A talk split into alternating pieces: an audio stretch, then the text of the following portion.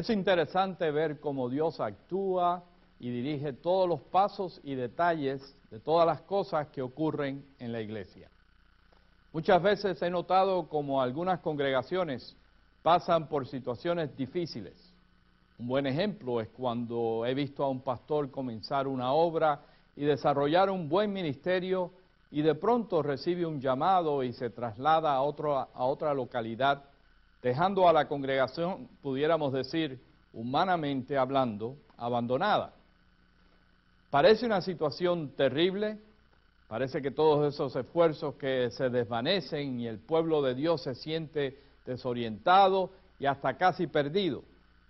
Pero ¿cuántas veces hemos visto que en situaciones como estas se levantan líderes de entre el mismo pueblo de Dios que asumen responsabilidades y que hacen que la obra continúe y a veces se extienda aún más de lo que se había logrado anteriormente. Les digo que esto no es nada nuevo. Dios, nuestro Padre Celestial, está en control de todas las situaciones y sus promesas de estar con nosotros hasta el fin del mundo siempre se han cumplido.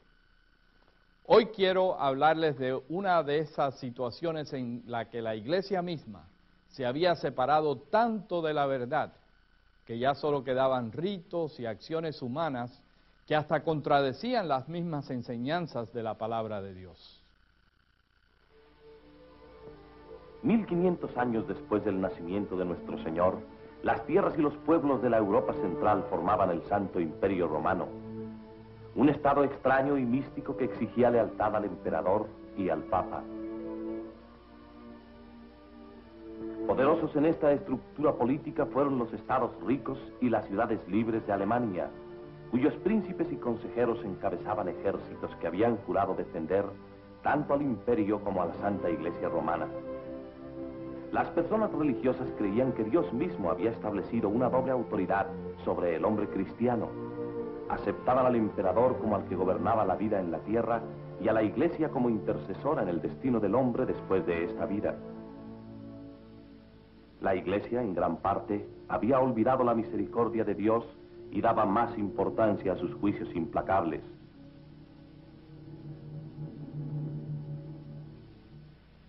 Hasta Jesucristo fue expuesto como un despiadado vengador y el hombre mismo tan sumido en el pecado que debía vivir constantemente temeroso de un Dios furioso.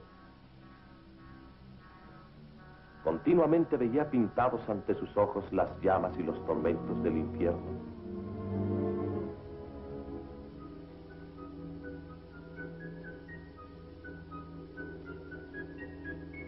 El principio del siglo XVI fue una era de bien arraigada superstición y temor.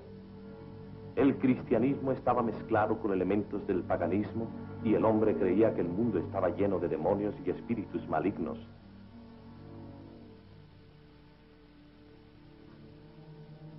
A cambio de la protección y de la salvación de la condenación eterna, la Iglesia exigía una absoluta y ciega obediencia del pueblo. Fue durante esta época de temor y tinieblas que Dios, como lo sigue haciendo hoy en día, levantó a un líder que destapó el velo de oscuridad que mantenía a su pueblo en las tinieblas del pecado y falta de comprensión de lo que Dios había hecho por su iglesia en Cristo Jesús. ¿Quién fue este líder que Dios usó en ese momento crítico de la historia de la iglesia cristiana? Dios en su misericordia y amor levantó un líder dentro de su propio pueblo, su iglesia, un siervo de Dios de nombre Martín Lutero. Martín Lutero nació en Alemania allá por el año 1483, cuando Alemania era parte del Santo Imperio Romano, en un pueblecito llamado Eisleben. Su padre quería que estudiara leyes y le proporcionó la ayuda para que lo hiciera. Pero su deseo era servir a Dios, servir a, Dios, a un Dios que no conocía muy bien, pero que temía con todo el corazón y a quien quería aplacar para no ser castigado eternamente. Martín sufrió una experiencia casi trágica cuando durante un viaje fue desmontado de su caballo como consecuencia de una descarga eléctrica. Desde aquel momento fue su deseo entregar su vida al servicio de Dios y de la iglesia. Como parte de este plan de pagar a Dios por haberlo protegido, Martín Lutero entró a un monasterio de la Orden de los Agustinos. Tenía 21 años cuando entró al monasterio. Deseaba aplacar a Dios y así poder llevar la paz a su intranquilo corazón. Durante sus primeros tiempos en el monasterio luchó consigo mismo tratando de apaciguar a un Dios que consideraba justiciero e implacable. Se recibió como monje, visitó a Roma, continuó su preparación en el santo ministerio como párroco del pueblo, recibió su doctorado y se entregó a la facultad de la Universidad de Wittenberg. Finalmente, el 31 de octubre de 1517, la víspera del Día de Todos los Santos, clavaba en la puerta de la iglesia de Wittenberg las famosas 95 tesis que sin duda alguna dieron comienzo a un movimiento reformador dentro de la iglesia, que cubrió toda la cristiandad y que ha servido como guía e inspiración a todos los que hoy en día nos llamamos cristianos luteranos. Veamos algunos de estos acontecimientos que afectaron a la iglesia y que trazaron su rumbo de regreso a la escritura como norma absoluta de toda enseñanza. Tendremos una vez más la oportunidad de observar estos acontecimientos como fueron narrados y presentados a través de la película Martín Lutero. Otros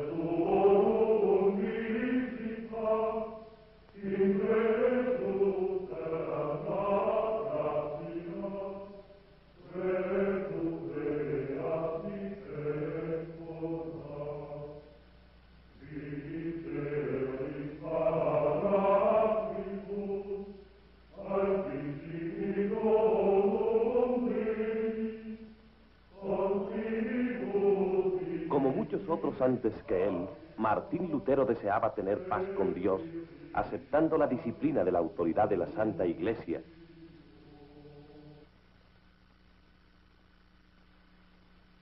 ¿Estás preparado, hijo mío, para abrazar la orden de los agustinos, morir para ti, para el mundo y la carne, renunciar a familia y amigos, sufrir la pobreza, castigar el cuerpo, obedecer ciegamente a tus superiores, con la ayuda de Dios lo estoy, teniendo en cuenta la flaqueza humana. Pax tecum. Et cum spiritu tuo.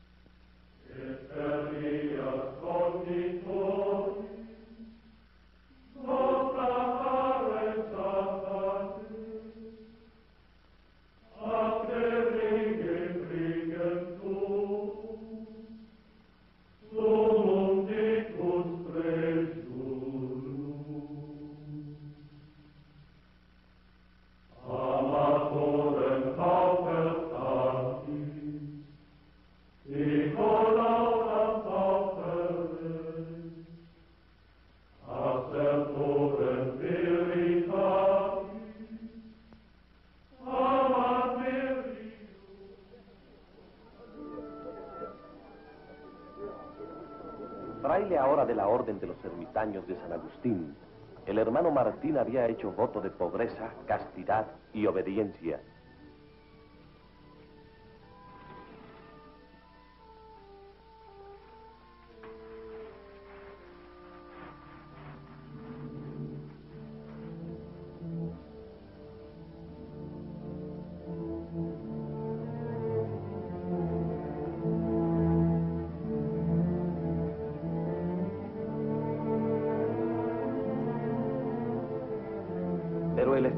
A las costumbres del monasterio y los actos de penitencia para aplacar la ira del justiciero Dios no habían logrado apaciguar el alma atormentada de Martín Lutero.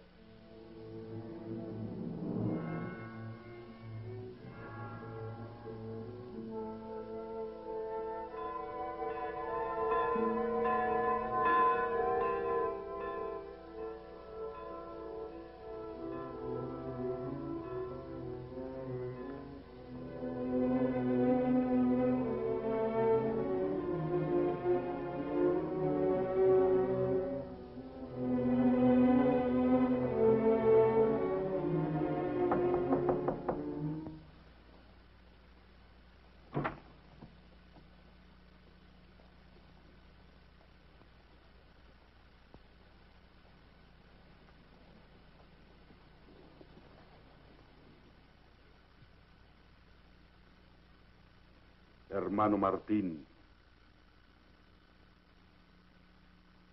no ayudas el alma castigando el cuerpo.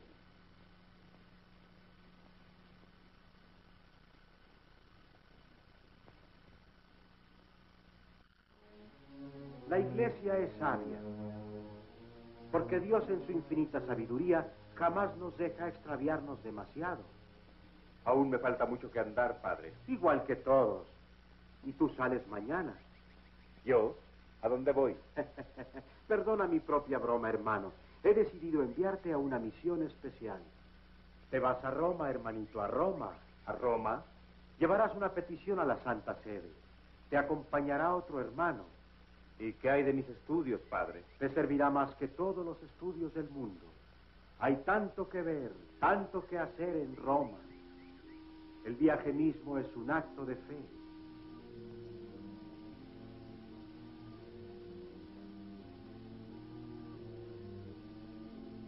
La peregrinación no será fácil, pero todo lo bueno es difícil de alcanzar.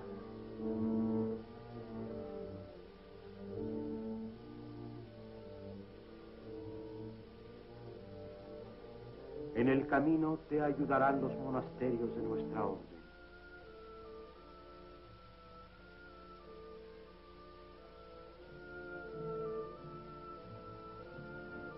Después de montañas, frío y nieve, te recibirá el sol de Italia. Y verás ante tus ojos la ciudad santa.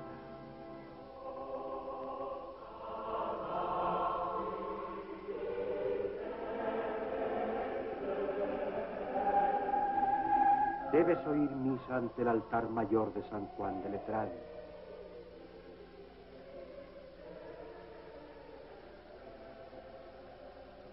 En cierto muro verás dos cruces. Detrás de una, las reliquias de San Pedro. Detrás de la otra, las de San Pablo.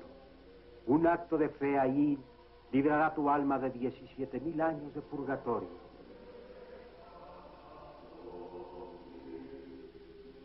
Procura ver una de las 30 monedas de plata que pagaron por Cristo porque concede una indulgencia de 14 mil años.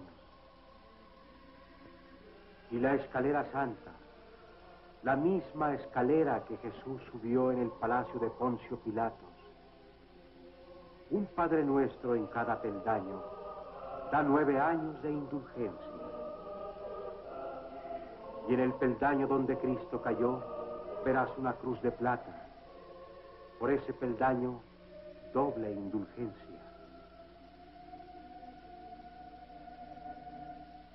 Y si eres afortunado, quizás veas al Santo Padre Julio II, el Santo Pontífice.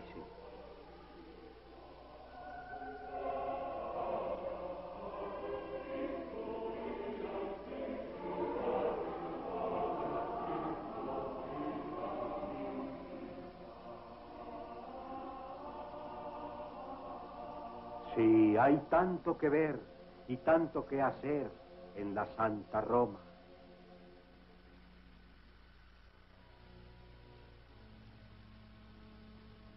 Inte domine speravi, injusticia tua liberame. Inte domine speravi, injusticia tua liberame. Si solo algunas personas de todo nuestro pueblo entendieran que en este salmo David nos dice, en ti Señor confío, en tu justicia líbrame. Si toda la gente comprendiera estas palabras, comprenderían mejor la justicia de Dios. ¿Y qué, mi hermano, es la justicia de Dios? Exactamente lo dice la Biblia, Padre, que libra y que no solamente juzga. Muy interesante tu interpretación de la Biblia. ¿Lo aprendiste en Roma? Yo creo que no, Padre Prior. ¿En tus estudios con los padres? No, ¿Es idea tuya? yo creo que sí lo es. Solo existe una interpretación de la Biblia, la establecida por la Iglesia. Si la Biblia cayese en manos del vulgo, y cualquier idiota la leyera en su propio idioma y la interpretara a su manera, ¿qué pasaría? Entonces tendríamos más cristianos, padre. El latín ha servido a la iglesia hace siglos. El latín le sirvió a San Jerónimo y a San Agustín. Tendrá que servirnos a ti, a mí y a los demás cristianos. Sí, padre.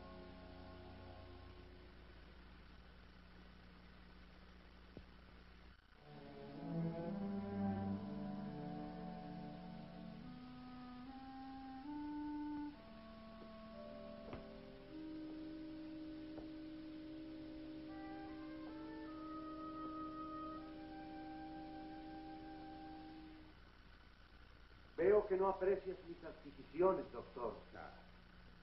Creo que Cristo tampoco. Amado vicario, quisiera ser de los cristianos que ven y escuchan, que creen y adoran y nada más. Doctor Lutero, las reliquias no son un fin en sí mismas. Son meros símbolos de los santos y santas cuya santidad les permite mediar por nosotros ante Dios. Símbolos, sí, pero no están reemplazando el significado. ¿No se ha perdido la intención?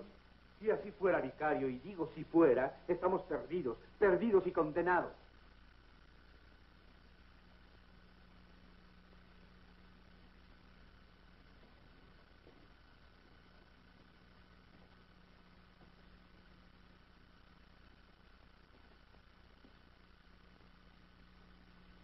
Esto también es un símbolo. Pero es al único Hijo de Dios a quien adoramos, o simplemente la madera, los clavos que tiene la cruz. El crucifijo hace más viviente la agonía de Cristo al creyente. Al abriego rezando a San Cristóbal para tener un buen viaje, a la pobre viuda con su virgencita, al soldado yendo al combate con su rosario, sí, hasta el duque con sus buenos regalos a nuestra iglesia. ¿Les quitarías todo esto? Eres el párroco del pueblo. Tú no debes destruir su fe quitándoles las visibles pruebas. Como sacerdote responsable ante Dios por sus almas no debo hacerlo. Símbolos que inspiran devoción bien, pero puntales para una fe vacilante. Doctor, ¿qué es esta repentina duda? Pero no es repentina. Es certeza en aumento. Vicario, la poca certeza que tengo me la dio usted. Me confesó, me mandó a Roma para darme más fe. Me dio la Biblia para hallar a mi Dios. Me trajo aquí a Wittenberg a predicar su palabra. Y aquí en mi cuarto preparé mis conferencias sobre la epístola de San Pablo a los romanos. Y aquí creo haber encontrado la verdad. Y al encontrarla, las puertas del cielo se abrieron para mí. En Romanos 1.17. Justicia enim Dei. Justicia enim Dei. Y la justicia de Dios se revela de fe en fe. Como está escrito, el justo vivirá por la fe. Y bien. Buen vicario, ¿tiene esto que ver con reliquias? Por la fe vive el hombre y es justificado, no por lo que hace por él mismo, aunque sea la adoración de reliquias, el canto de misas, peregrinaciones a Roma o la compra de su absolución, sino por la fe en lo que Dios hizo por él por medio de su Hijo. Doctor Martín, si se deja al cristiano vivir solo por la fe, si se le quitan las buenas obras, esas gloriosas cosas que tú llamas puntales, ¿qué pondrás en su lugar? A Cristo. El hombre solo necesita a Jesucristo.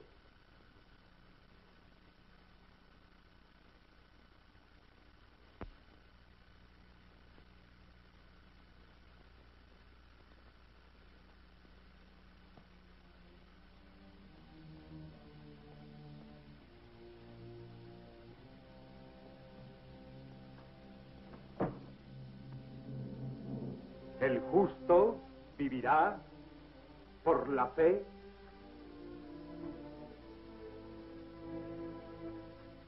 Sola.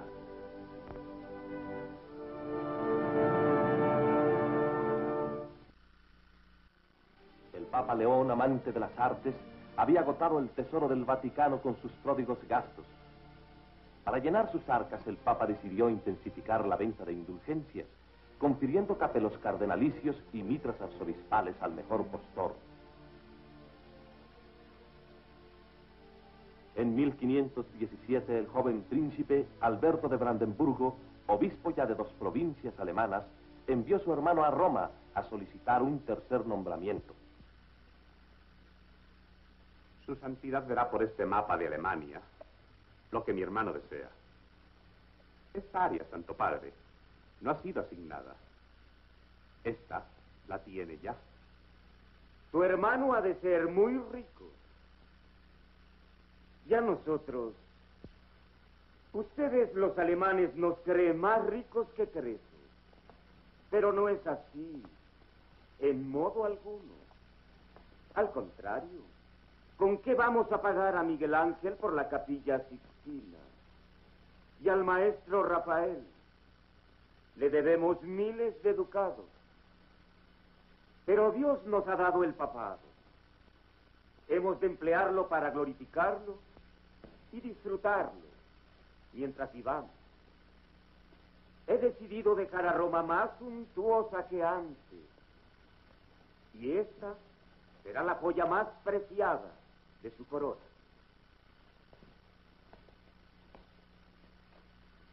Volviendo al asunto, esta petición de tu hermano, supón que sea nombrado, digamos, arzobispo de Maguncia. ¿Qué arreglo podemos hacer? Diez mil ducados, Santo Padre. Es con lo que puedo contribuir. Mejor digamos doce mil. Solo mil ducados por cada uno de los doce apóstoles. Eh, Santo Padre, con todo el debido respeto, ¿hay solo siete pecados capitales? Siete mil ducados, por lo tanto. Diez mil. Sí, uno. Por cada uno de los diez mandamientos. Mi hermano estará satisfecho. Y debe de estarlo.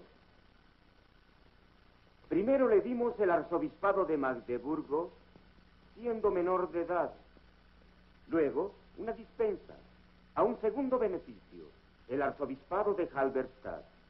Y ahora, con esto, le confirmamos un tercer, un triple beneficio. Y ahora él será, además de los otros dos, arzobispo de Maguncia.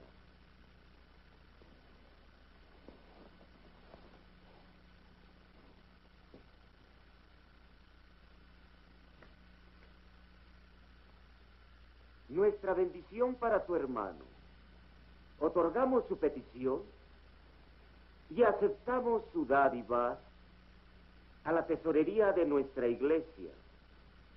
Siempre que su santidad. Siempre que eso es, que él promulgue por Alemania nuestra indulgencia plenaria especial, cuya recaudación se dividirá entre la tesorería de tu hermano y la mía. En partes iguales. Eso es. Alejandro, te nombro nuncio en Maguncia para que arregles esto.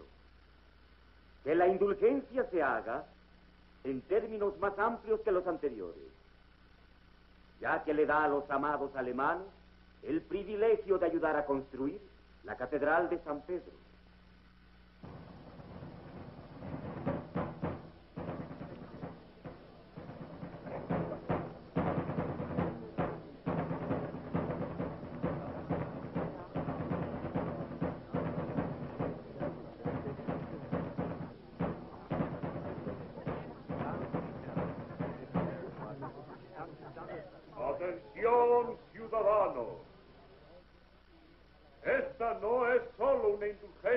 Con esto erigirán la Catedral de San Pedro en Roma.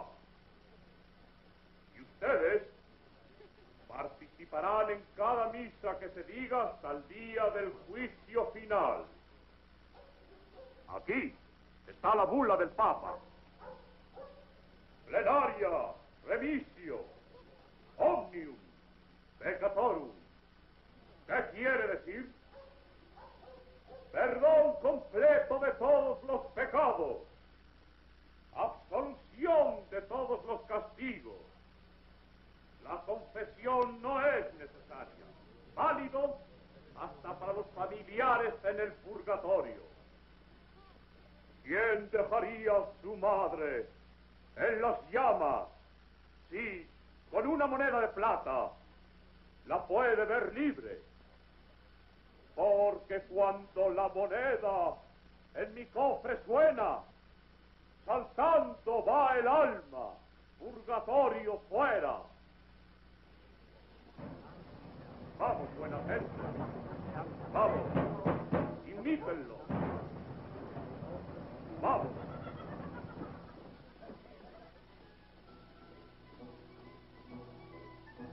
Willy.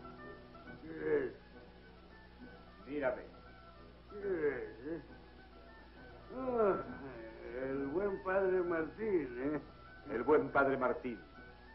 Veremos si me dices el buen padre Martín después de la confesión. Ay, yo no tengo que ir a la confesión. No más. Mis pecados han sido perdonados para siempre. ¿Quién lo dice? El mismo Papa.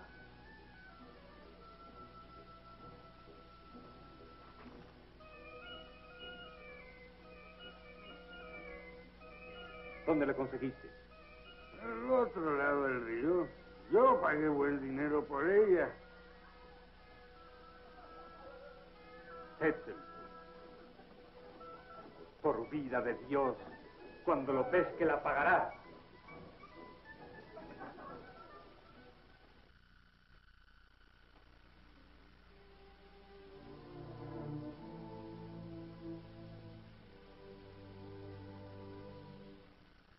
Señor mío Jesucristo, que en esto como en todo cuanto hiciere, se haga solo tu voluntad. Amén.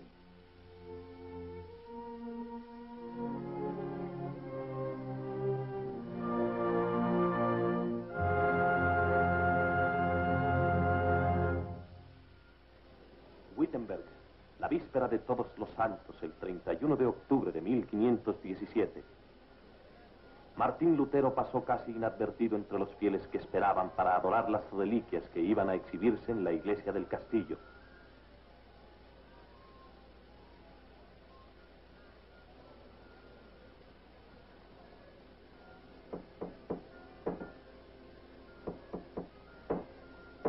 Lo de poner un aviso en la puerta de la iglesia no era nada extraño. Al contrario, este era el sitio de costumbre para anunciar actos universitarios y oficiales.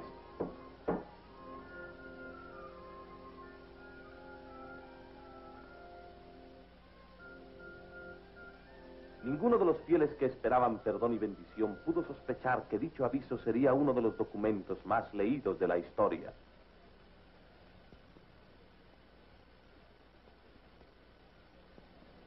Solo algo en latín.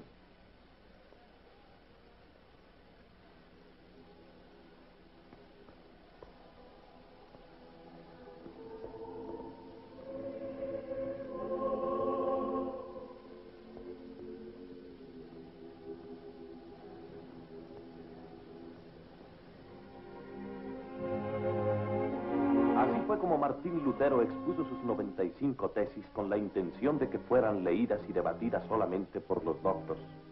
La demanda fue inmediata y hubo que hacer más impresiones.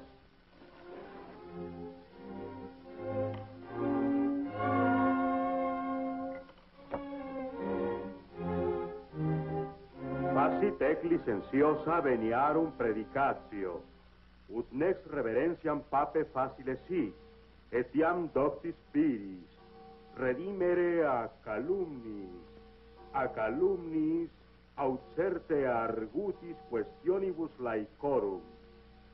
Cada cristiano que esté arrepentido de sus pecados tiene perdón completo de su pecado y el castigo, sin necesidad de indulgencias. Indulgencias son las redes con que Roma pesca el dinero de los ricos. No hay esperanza de salvación por las indulgencias, aunque el Papa mismo empeñara su alma. Las 95 tesis de Lutero fueron traducidas al lenguaje del pueblo. En unas semanas inundaron a Alemania, en unos meses a toda la cristiandad. Más vale hacer caridades a los pobres que comprar indulgencias. Helo aquí, señor arzobispo, traducido para que todos lo lean. ¿Os extraña que mis ventas hayan bajado? ¿Y qué sugieres que hagamos, Jesús? Dadme tres semanas, eminencia. Incitaré al pueblo contra ese hereje. Quemaré sus libros y a él también. Y esparciré las cenizas por el Elba.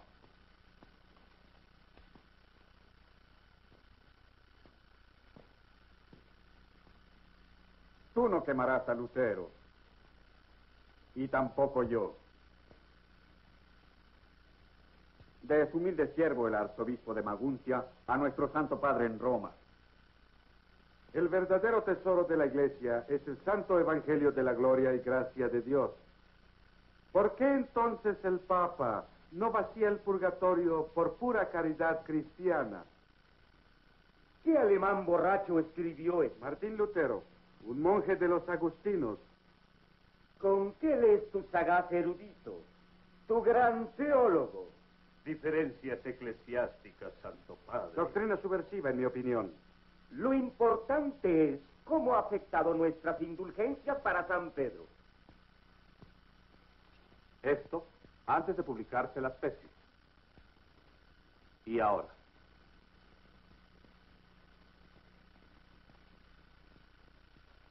De la como procurador de los agustinos, tú debes frenar a ese Martín Lutero, quien está perturbando a Alemania con esas sus doctrinas. No quiero disturbios en Alemania.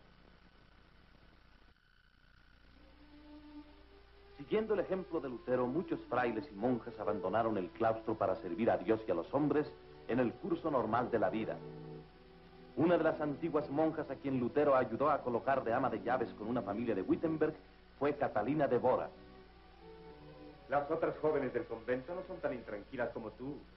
Siete están bien casadas. ¿Qué tiene el doctor Arnold?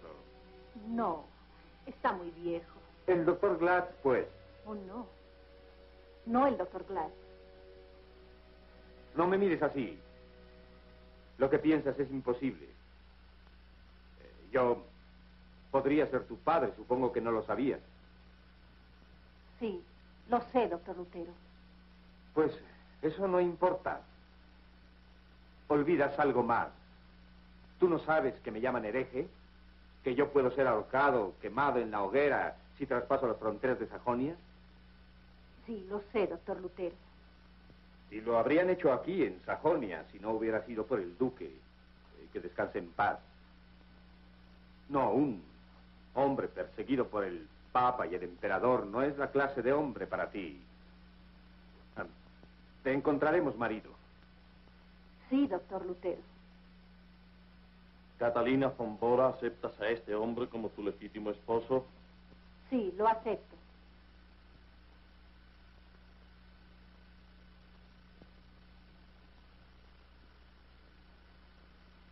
Tome su mano.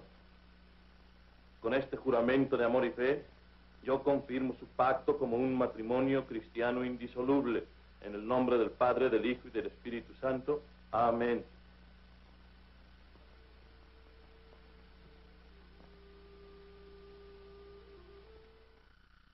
Después de haber contemplado todos estos acontecimientos del movimiento iniciado por el doctor Martín Lutero, probablemente nos viene a la mente una pregunta muy importante. ¿Por qué lo hizo? Quizás ustedes han escuchado razones como Lutero se, quería casar y por eso se separó de Roma, o quizás oyó que era un hombre muy soberbio. Personalmente pienso que esas son respuestas muy simplistas, que en ningún momento se pueden referir a la magnitud del acontecimiento. Una vez más, en la película Martín Lutero, podemos ver ciertos detalles que nos llevan a un entendimiento de la convicción que este siervo de Dios tuvo. Una convicción que ciertamente adquirió a través del estudio profundo de la Escritura y aún más específicamente de la epístola a los romanos. Romanos 1.16. El justo por la fe vivirá. Como nos dice el Salmo 119, 105, lámpara es a mis pies tu palabra y lumbrera a mi camino.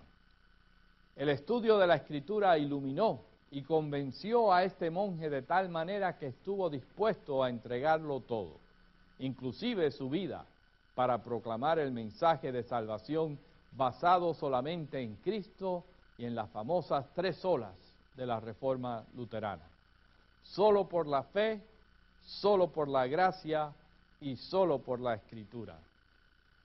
Un impacto tan enorme que lo llevó a declarar delante del emperador cuando era cuestionado en relación a sus enseñanzas y escritos lo siguiente.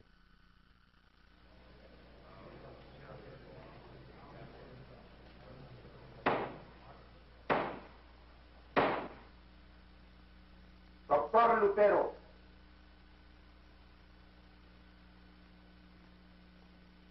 ayer admitiste que habías escrito esto. Dinos ahora, ¿persistes en lo que has escrito aquí o estás preparado a retractarte de lo escrito y de las creencias que contiene?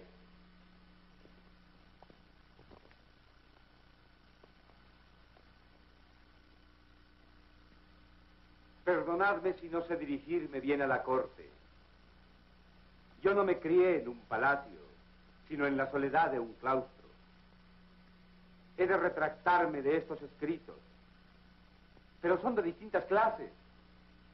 En algunos discurro sobre la fe y las buenas obras. Si niego estos, estaría negando aceptadas verdades cristianas. En otros, ataco al papado y critico a los hombres que han enfermado al mundo cristiano y que contaminan los cuerpos y almas de otros. Si yo me retracto de ellos, seré como una capa que encubre el mal. Mi sereno emperador, ilustres príncipes, nobles señores, yo soy un hombre y no Dios. Pero tengo que defenderme como hizo Jesucristo cuando dijo, como digo yo ahora, si he hablado maldad, bien, acúsenme. Martín Lutero, aún no has contestado la pregunta. Contesta simplemente. ¿Te retractas? ¿Sí o no? Me piden una respuesta. Hela aquí. Solo que me convenzan por medio de la Biblia y no por papas y concilios que a menudo se contradicen entre ellos. Mientras no me convenzan de que hago mal, estoy obligado a creer en los textos de la Biblia. Mi conciencia es cautiva de la palabra de Dios. Ir contra la conciencia no es bueno, ni es justo. Por eso yo no puedo y no quiero retractarme. He dicho.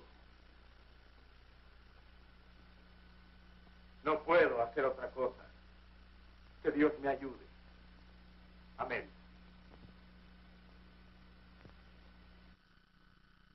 El movimiento reformador del doctor Martín Lutero y el valor demostrado por este líder de la iglesia impactaron grandemente no solo a los príncipes y líderes nacionales de la nación alemana, sino que eventualmente este movimiento influenció a toda la cristiandad.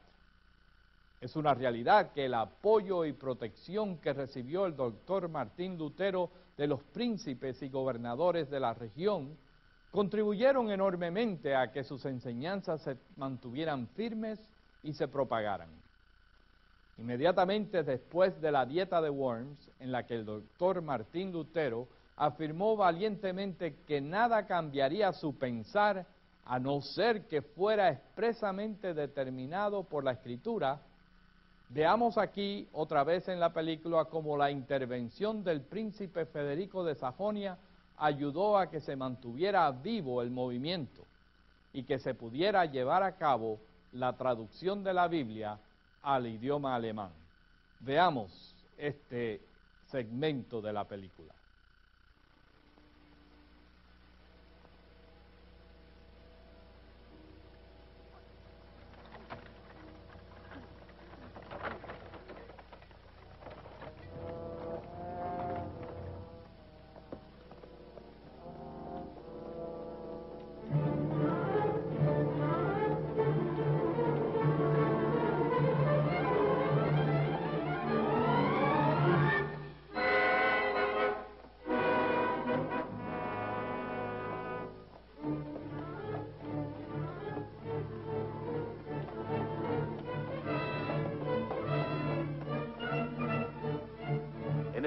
De regreso a Wittenberg, unos caballeros armados secuestran a Lutero, pero todo había sido secretamente planeado por el duque Federico para protegerlo.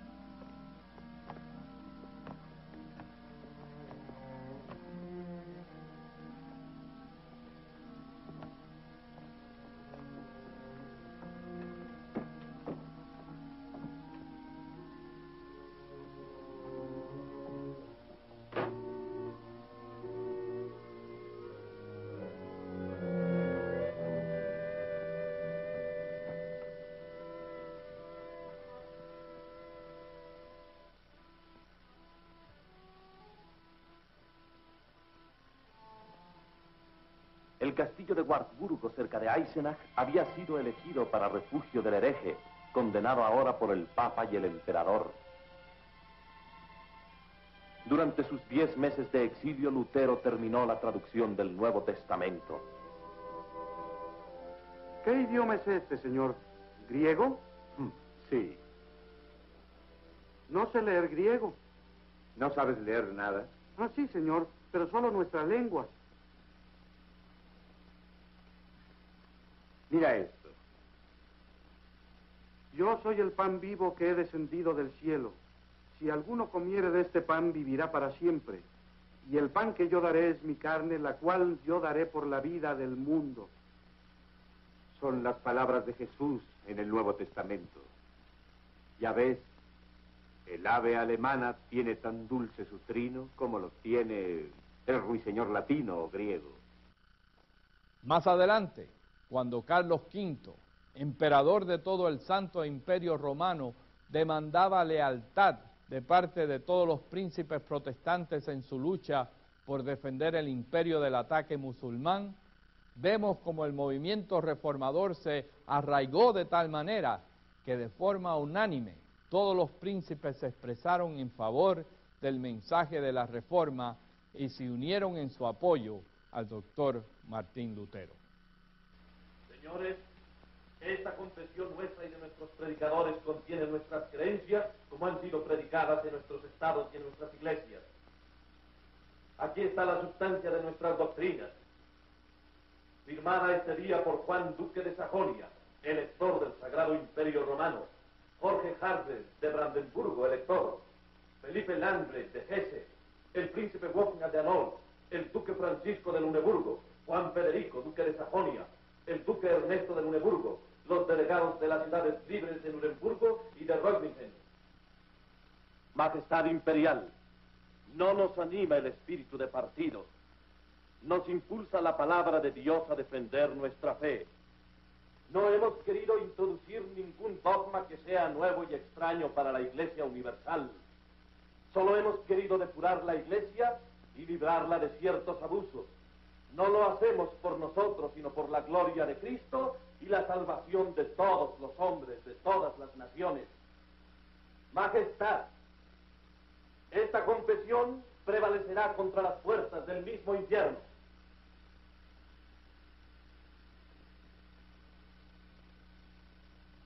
Su Majestad Imperial les ha llamado aquí, no para continuar con la disensión herética que ha dividido a su amada Alemania, sino para terminarla.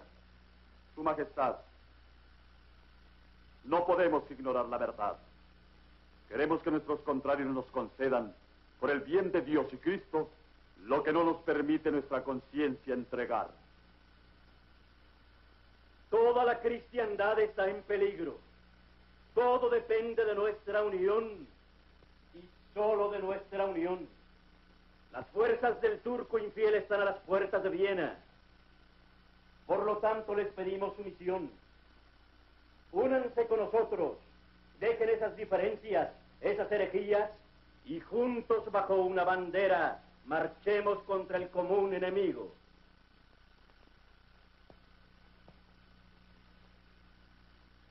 Ilustre emperador, a todos se nos ha confiado la palabra de Dios.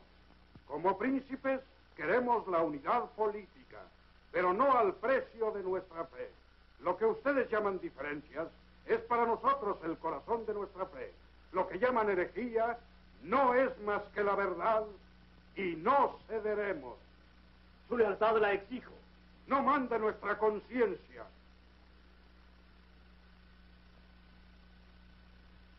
Continuaremos en nuestra fe, suceda lo que suceda. Y nuestra fe es el Evangelio de Jesucristo, por cuya sangre somos cristianos libres. Libres ahora y libres para siempre. Amén. Amén. La reforma de la Iglesia se extendió por todo el norte de Europa y países como Suecia, Noruega y Dinamarca adoptaron oficialmente todas sus enseñanzas.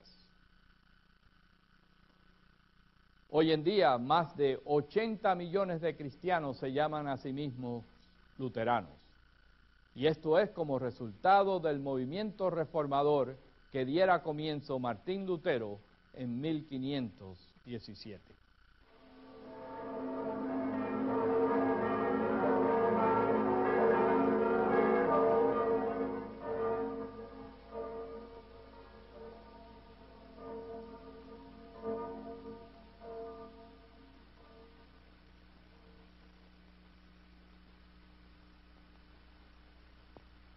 Mano y tu divino brazo, oh Dios, han traído la victoria.